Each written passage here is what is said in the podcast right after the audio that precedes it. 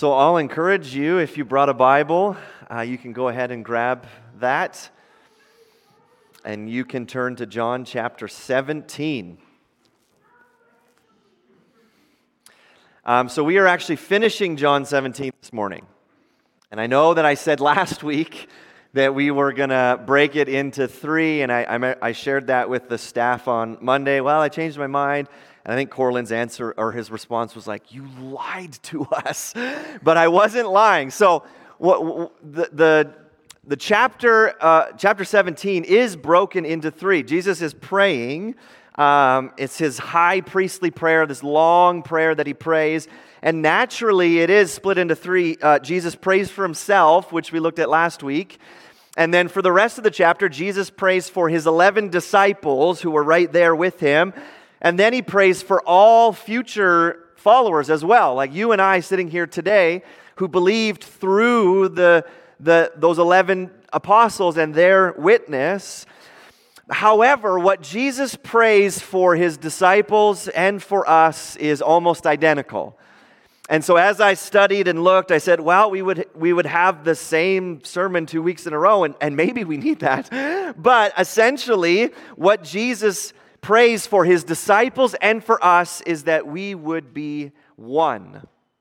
Um, the theme for verses 6 through 26 is our unity as believers. Um, Jesus, the, over and over and over again, which we'll see, is that he prays that you and I, that all of his followers would be one. And so we want to ask this morning well, what exactly does that look like? What is unity among believers? You know, the first thing that I thought of is you know, the dad driving and yelling at his kids in the back, get along back there. Is that unity that we all just have to get along and never disagree and never argue, right? Is God looking at us going, ah, you kids, get along with each other, be unified? Is that what unity means? I'm not saying any of your fathers did that, right? Or you do that. Um, but I was threatened a few times, we'll turn this car around if you guys don't. Is that unity? Is that what it means? Just get along with each other, be nice to one another. Or is there something deeper? Is unity in the church just us always getting along? And so I think it actually goes deeper than that. Jesus, he's going to pray to his Father about unity among believers. And in this text, um, there's basically six things. Um, there's, there's three aspects that are involved with our unity, three things that go along with, with what Jesus is talking about when he says unity. And then there's three outcomes of you and I as believers living in unity. There's three things that it accomplishes. And so, what we want to do is, I just want to read the text, and then we'll go through those six things. What, what does unity actually entail? And then, what does it actually uh, accomplish? So, if your Bible is open, you can follow along. John 17, and we'll start in verse 6. So, if you remember verses 1 to 5, Jesus has prayed for himself, and now he switches and he'll pray for his, believe, his followers. So, verse 6 I have manifested your name to the people whom you gave me out of the world. Yours they were, and you gave them to me, and they have kept your word. Now they know that everything that you have given me is from you, for I have given them the words that you gave me, and they have received them and have come to know in truth that I came from you, and they have believed that you sent me. I am praying for them. I'm not praying for the world, but for those whom you have given me, for they are yours. All mine are yours, and yours are mine, and I am glorified in them.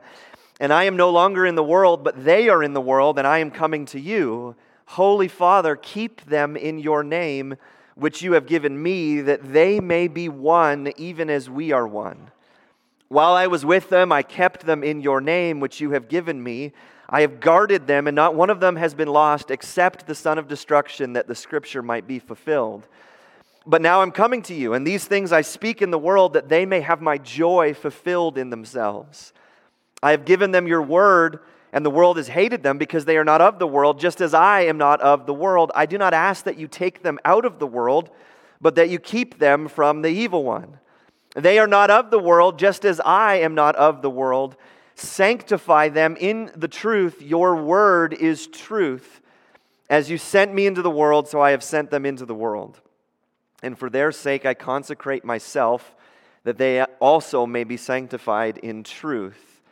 I do not ask for these only, but also for those who will believe in me through their word, that they may all be one, just as you, Father, are in me and I in you, that they also may be in us, so that the world may believe that you have sent me. The glory that you've given me, I have given to you, that they may be one, even as we are one, I in them and you in me, so that they may become perfectly one, so that the world may know that you sent me and loved them even as you have loved me. Father, I desire that they also, whom you have given me, may be with me where I am to see my glory that you have given me before you, or because you loved me before the foundation of the world. O righteous Father, even though the world does not know you, I know you, and these know that you have sent me. I made known to them your name, and I will continue to make it known that the love with which you have loved me may be in them and I in them. The reading of God's word. So I know that that's a mouthful, it's a lot. But what we want to do is just kind of work our, our way through and try and make sense of what exactly is Jesus praying for. So in verses 6 through 10, Jesus is actually just describing his disciples a little bit. And what he's actually doing, I believe, is that he's giving the grounds for his, request, for his request of the Father. It's like, it's like Jesus, before he, get into, get before he gets into asking the Father for things, he's just reminding them, Father, this is who my disciples are. This is why you should answer this prayer uh, uh, about them. It's like he's saying, These are the reasons that I am praying for these disciples. Here's why, Father. And so in verse 6, Jesus says, I manifested the Father's name to those whom he had given uh, Jesus out of the world. And so, what, what does that mean when Jesus says, I manifested your name to them?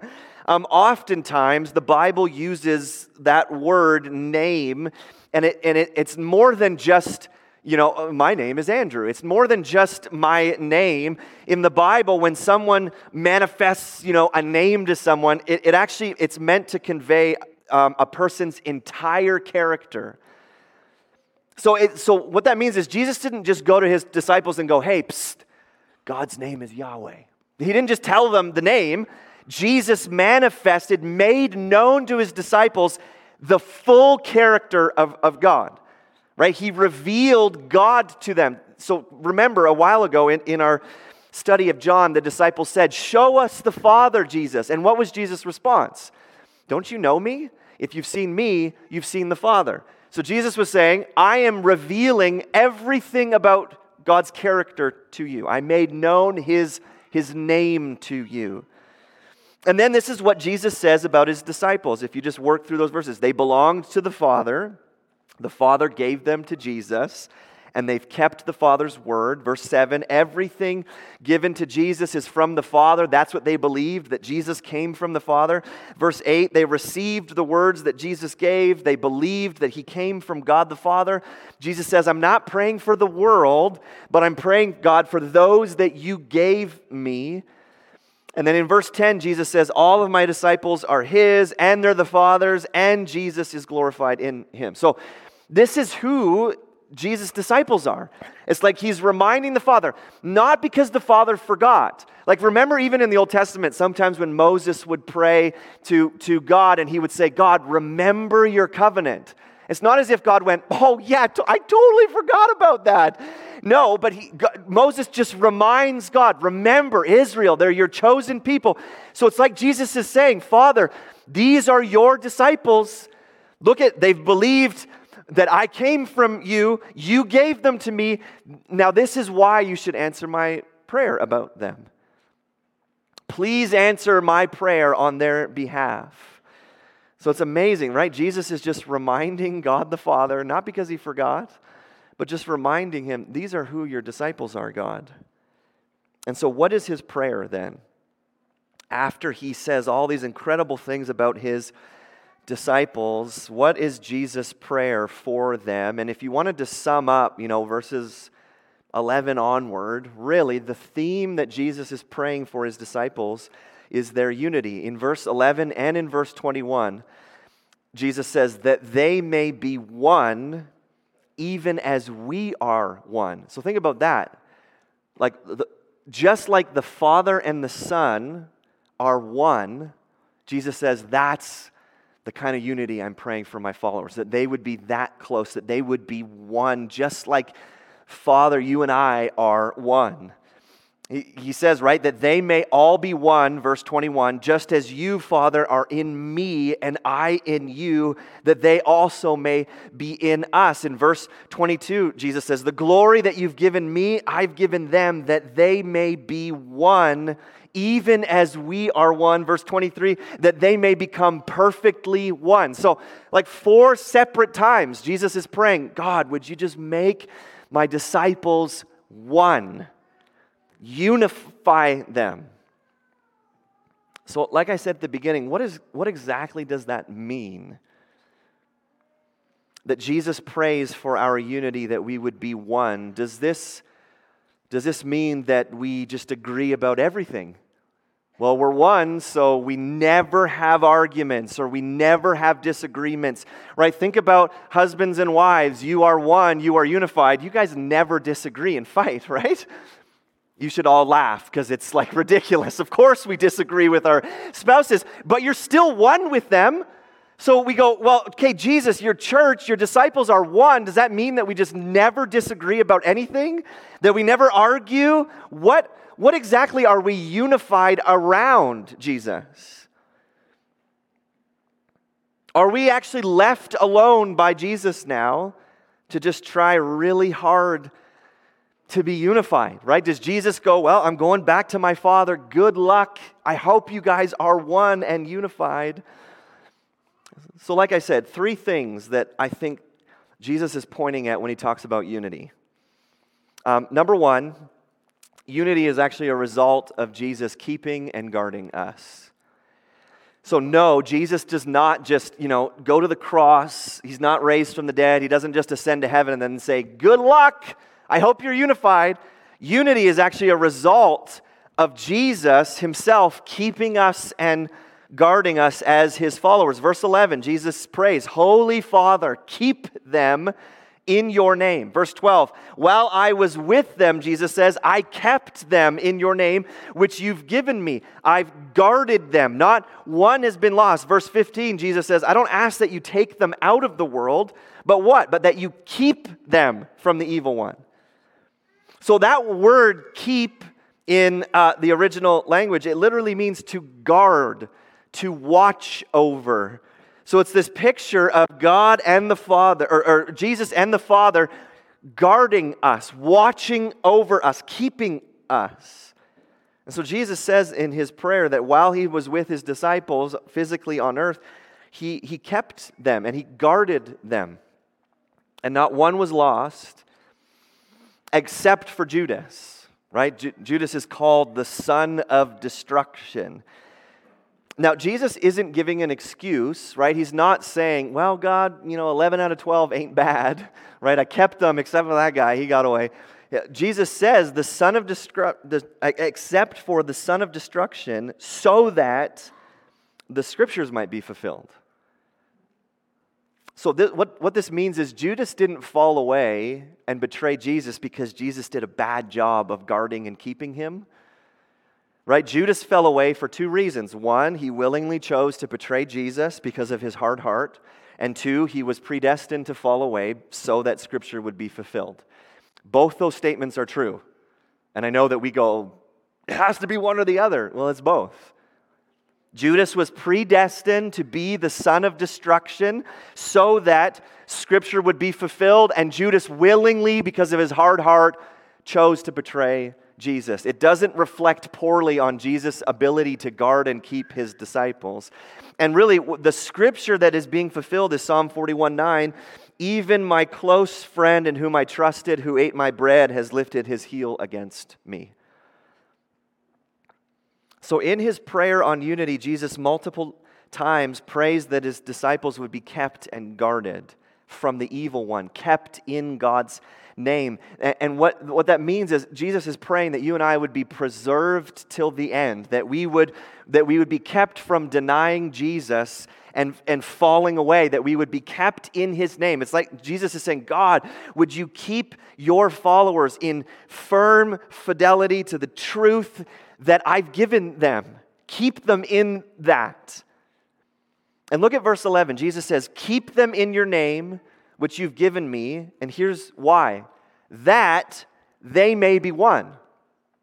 So, our unity as believers is the purpose of us being kept. You and I, as followers of Jesus, cannot be one as Jesus and the Father are one unless we are kept in God's name.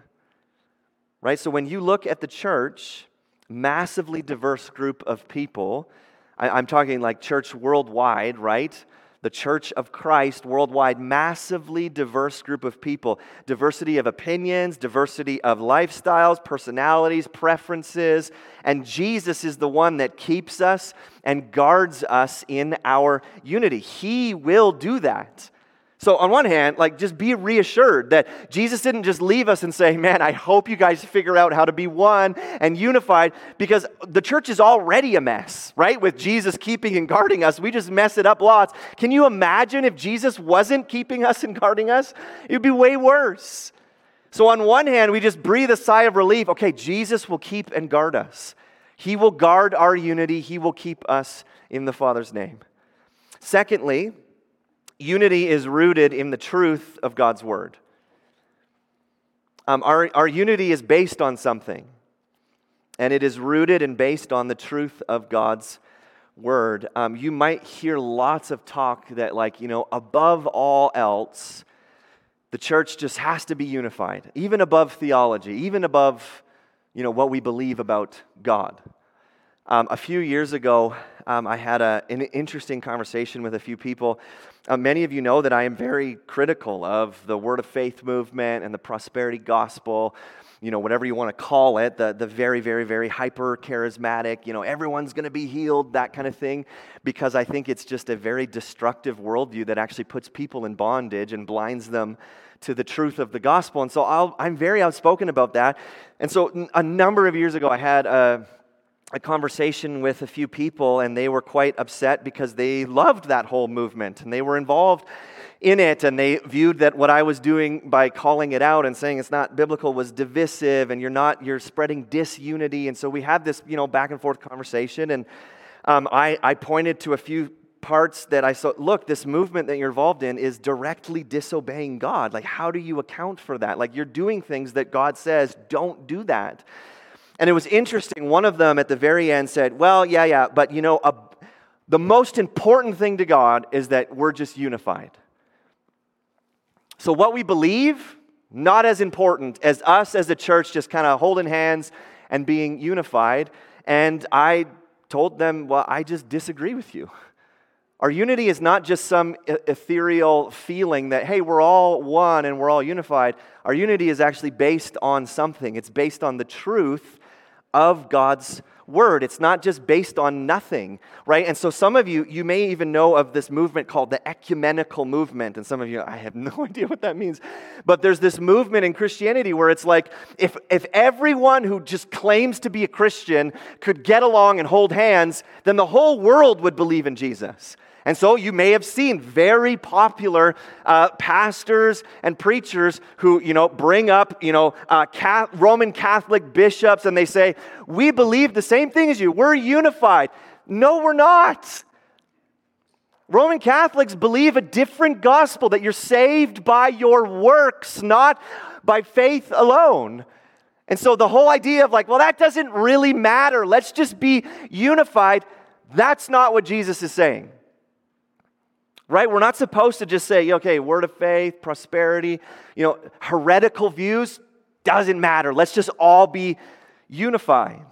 Jesus never says, well, above all else, including the truth, just be unified with one another. Right? Our unity is based on something. Verse 14, Jesus says, I've given them your word. Verse 17, Jesus says, sanctify them in the truth. Your word is truth. Verse 20 I do not ask for these only, but also for those who will believe in me through their word. So, over and over, Jesus talks about the word and the truth, and our unity is actually based on that. It's based on the truth of God's word. And so, truth does not mean, you know, your truth or just what you think is true. Truth is actually objective. I love that Jesus says, in verse 17, sanctify them in the truth. Your word is truth. Jesus doesn't say, notice what he doesn't say. Jesus doesn't say, your word is true, right? He uses a noun. This word is not just true, it is the truth, right? So it's not just a, a, a version of the truth. Jesus says, sanctify your believers, God, in the truth. Your word is the truth. So, our, our unity then is actually not based on us all getting along. Um, our unity is not even based on us all liking each other. our unity is based on what is the truth found in the Word of God. Now, here's where this gets extra tricky then. Because there are parts of the Bible that for 2,000 years Christians have interpreted differently. And I don't want to reiterate myself. A few weeks ago, we talked about, you know, what are borders that we would say, you know, yes, you're still a believer, you just think differently than me, right? We use the example of national borders and provincial borders. And if you would read the Bible and come to the conclusion that, well, Jesus isn't God, well, you've crossed a border that you're no longer in, in the Christian faith anymore. And yet, there's, there's passages that you and I can read and interpret differently, and, and those would be, you know, provincial board. I go, you're still a Christian. You just think differently than me. There are primary things and there are secondary things, aren't there? And so, what, when it comes to the idea that our unity is rooted in the truth of God's word, there's grace given around secondary things that we I- interpret differently. So, this is what I love uh, uh about the New Testament. Jude 1 says this Beloved, Although I was very eager to write to you about our common salvation, right? There's, there's what unites us our common salvation.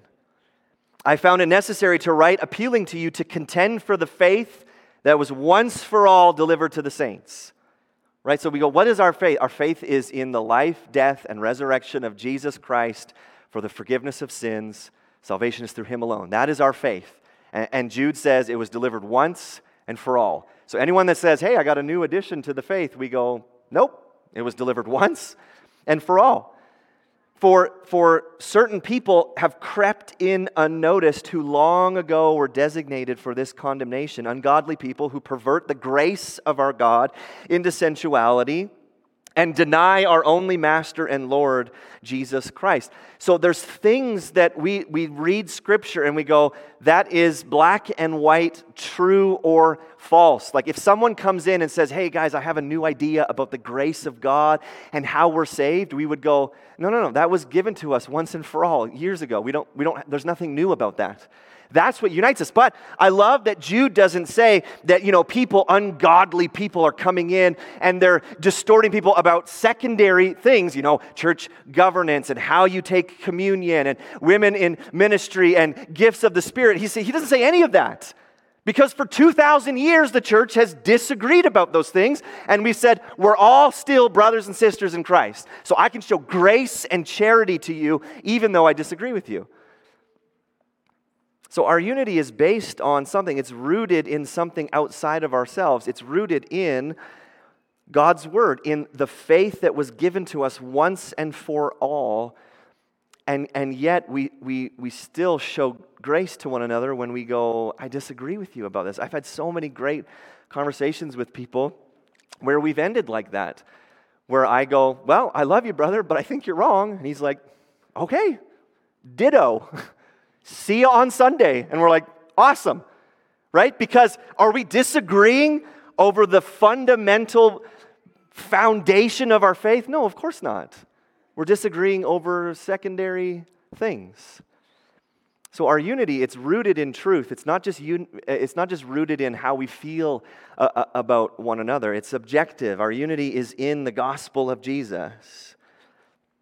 Thirdly, our unity involves our sanctification. In verse 17, Jesus says to the Father, Sanctify them in the truth. Your word is truth. And then in verse 19, he says, For their sake I consecrate. That word is actually sanctify. For their sake I sanctify myself, that they also may be sanctified in truth. So we need to ask well, what exactly is sanctification? I mean, we need to define it a little bit because Jesus says in verse 19 that he consecrated or he sanctified himself so that his followers could be sanctified. So, really, bottom line, the definition of sanctification means that you make holy or you set apart something. Um, that, that's what it means to sanctify something or consecrate something. You're, you're taking it and you're setting it aside and you are making it holy. So, when Jesus says, that I consecrated or I sanctified myself. Jesus is not saying that um, I had to be made holy. Jesus is not saying how you and I would use sanctification, that, you know, there was sin in my life and then I had to repent of it, and that's part of sanctification. Jesus didn't have to repent of anything. What he's saying is that I, I was set apart for the specific task, I was dedicated, consecrated to go to the cross. And because Jesus set himself apart and dedicated himself to his death and resurrection, he says, then you and I, his followers, can be sanctified. We can be made holy and set apart. And so, all of life, your entire life, is sanctification. It's the Holy Spirit exposing sin in you, it's the Holy Spirit helping you put sin to death. You grow in Christ likeness, you become more and more like Jesus. And so, part of our unity part of what unites us as believers is sanctification. Right? We hear the gospel, we repent from sin, we deal with our rebellion, we walk alongside one another as we put sin to death and as we grow in holiness. That's what unites us. Like if you're here and you're a follower of Jesus, the Holy Spirit is sanctifying you. That's a common thing in this room. That unites us. You're being sanctified by the Spirit, so am I. And we walk alongside with one another through that process. So here's what this means it means that our unity in Jesus has the potential to be really, really messy. As you and I deal with sin, as we humbly repent, as we ask for forgiveness from the Father, and from one another. Right? This is where it just gets so messy because we're broken, sinful people and we hurt one another. So, unity can't mean that we never sin. Unity can't mean that we never hurt each other. We just will. But what unites us is sanctification. That when I hurt someone or I sin against one of you, that I go to you and I go, please forgive me. I repent of what I've done. Please forgive me. And then what happens? We're growing in Christ likeness. That's what unites us. We need God's grace and we need grace from one another. I actually love that us being one, us being united, is not described as some cult like atmosphere. right? Because you know what a, cult is, is where everyone acts exactly the same, looks exactly the same, and believes absolutely everything that the leader says without question.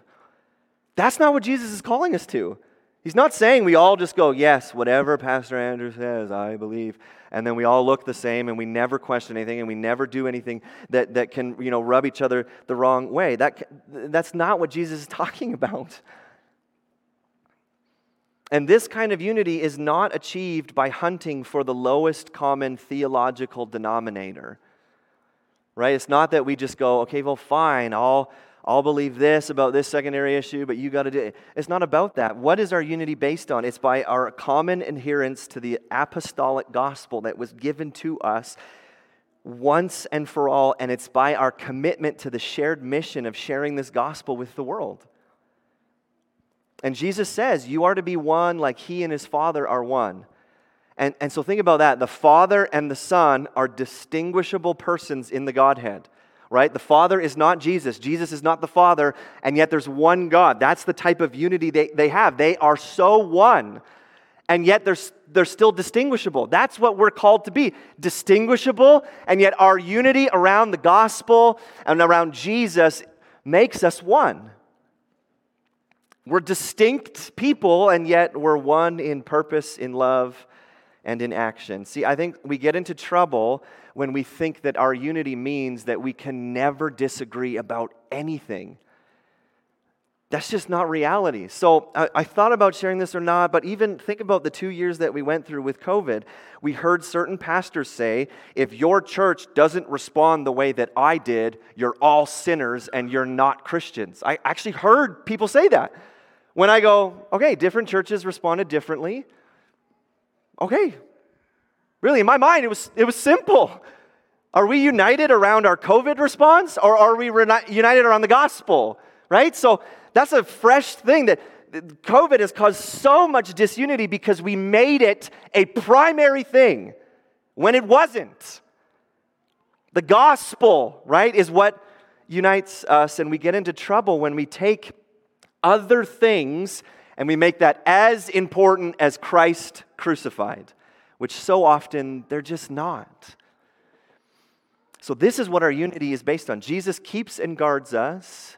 Our unity is based on the truth of the gospel, the truth of God's word, and our unity involves us in the process of being sanctified. Now, what are the results of this?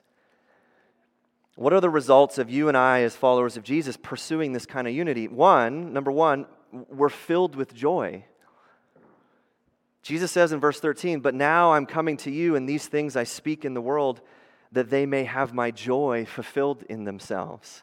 When you and I live together in unity and we're united not around every, absolutely every single thing, but we're united around the gospel with the goal being our sanctification and Christ likeness, and we're being guarded and kept by Jesus, one of the results is that we have unbelievable joy. And joy is not just happiness, right? Happiness is, is more shallow. Happiness is just based on everything in my life going right, right? But joy is kind of this settled, gladness and delight. And you've probably had experiences like that. Right? I think about our, our, our, life group that we're in. There's so many times when we meet on a Friday and we eat a meal together and our kids are playing together. There's been times when we've prayed for one another and we've walked through significant hard challenges in you know people's lives in our life group and yet so often when Friday comes you're just filled with joy because I just love these brothers and sisters in Christ. Right? We just love being together. We love praying for one another. We love eating together. And I know that many of you who are in life groups, you're like, yes, it's just, it's such a good thing.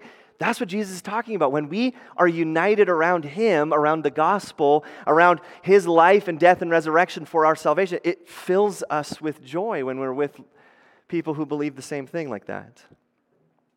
Secondly, it results in the experience of the indwelling love of God and the presence of Jesus.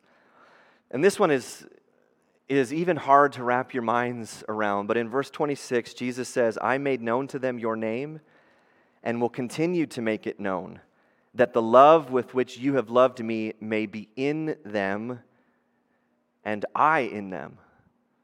So Jesus, he's just prayed, like that's, that's the last thing he prays. That's the closing of his prayer. He's talked about unity, that we would be one. And then he ends by saying that I, I Jesus is going to continue to make God the Father's name known to us and that love which, which, with which God the Father loved Jesus will actually be in us. And that Jesus himself, his presence, will be in us. Now, I, I don't know how to explain metaphysically what that means, but that is unbelievable that Jesus says the same love that God the Father has for me is going to be in you and I'm going to be in you. So when you and I live together in unity, centered around the gospel and, and, involving our sanctification, Jesus seems to say that his presence and his love will be in us. And then lastly, one of the outcomes of us pursuing this kind of unity is that it becomes a witness to the world. Verse 21, Jesus says that they may all be one, just as you, Father, are in me and I in you, that they also may be in us, so that the world may believe that you have sent me. And then, even uh, uh, later on in, in verse um, 23, he says, I in them and you and me, that they may become perfectly one, so that the world may know that you sent me. So, one of the outcomes of, of us being united, right, rooted in the gospel and on Jesus, is that it becomes a witness to the world. The world looks at the church, looks at believers, who are united around the death and resurrection of Jesus, who are united around our sanctification, repenting, being humble, dealing with sin, pursuing Christ likeness. Jesus says the world looks in on that, and they're drawn to Jesus because of that oneness. I, I think it's actually a way more powerful testimony to the world not when every single person in a church agrees on everything, I think it's far more powerful to the world when you and I can disagree on secondary things and still be brothers and sisters in Christ. I think that that shows that speaks volumes to the world. Then they go, "Wait, wait, wait, wait, wait a second. You two disagree about this issue and yet you stand next to each other and you sing and you worship Jesus together?" They go, "How's that possible?" And you go, "It's Jesus." That's, that's a massive testimony to our world. I think that is a powerful message when you and I, as believers, can choose to be united around the main thing, around the gospel of Christ, that we can lay aside maybe preferences or wants or needs so that the word of God is proclaimed and then people are saved and we grow in our walk with Jesus. It, it's a powerful witness to the world. So, as individual members of the body of Christ, there's a few questions you can ask yourself as we transition into a time uh, of taking communion. I, I can't think of a better way to end our time together by remembering the thing that unites us as believers the death of Jesus. So, to ask yourself a few questions do you rejoice and treasure and marvel at the fact that Jesus keeps and guards you in your Christian walk? that you're not left on your own to try and scrape by? Do you love the truth of the Word of God? Right? And in your disagreements with brothers and sisters on interpretations of secondary things, are you able to show grace and charity to them? And are you participating in sanctification? Are you responding to your sin with confession and repentance? Do you lovingly point out sin in your brother or sister's lives with the hope of restoration because you love them and you want them to become more like Jesus? So, like I said, I, I think it's such a fitting way to end our time together because as we take communion, we're being reminded of really the thing that unites us Right? This is, this is what our unity is based on. It's on the life, death, and resurrection of Jesus, his blood spilled for us. And so, in a moment, I'll, I'll ask the team to, to come up and um, they'll, they'll play some instrumental music, and then we'll give you some time to, to just pray and think through and, and, and maybe reflect on some of those questions. But when you're ready, we've got two tables up front and we've got a few at the back. Um, and you can go and grab the, the bread and the cup and, and then just hold on to them, and we'll take it together at the end of our service. But again, my, my prayer for us is that this is what we would be united around, that we would allow you know, secondary things to be just that secondary things, still important, but not the main thing. And that this is, would be what unites us, that we have the same Savior who died for us, who spilled his blood on our behalf to save us from sin, that the gospel would be what our unity is based on. So let me pray, and, and then we'll give you some time to just think and reflect, and then we'll take communion together. So, Jesus, I just thank you. Um, that on that night that you were betrayed, that you ate a meal with your disciples, and you gave us, Jesus, such a um, practical tangible thing to remind ourselves of what is of utmost importance in the world. That Jesus, you came and you lived a perfect life, that you willingly went to a death that we deserved, that you died and that you were buried in a tomb, and that three days later, Jesus, you walked out alive, purchasing our salvation. And as a church, Jesus, that is what our unity is based on. It is based on your life, death, and resurrection. And so, God, I just pray for us. I know that not even just in this church, but in the church, over the last two years, there's been a lot of disunity and a lot of whatever you want to call it. And some, sure, maybe is justified, but a lot, God, I think, is because we've made secondary things primary things. So, God, forgive me because I know that my heart and my thoughts have thought things like that. That if people don't do things exactly the way that I want, then they must be wrong and I must be right. God, forgive me. Uh, my heart, a lot of times, has just not been in a good place. And Jesus, you are what unifies us as believers. It is your life and death and resurrection. That is what matters the most. Salvation through you and you alone. And so I pray that that would be what unites us as believers. That would be what fuels our passion to share with a dying and broken world that desperately needs you.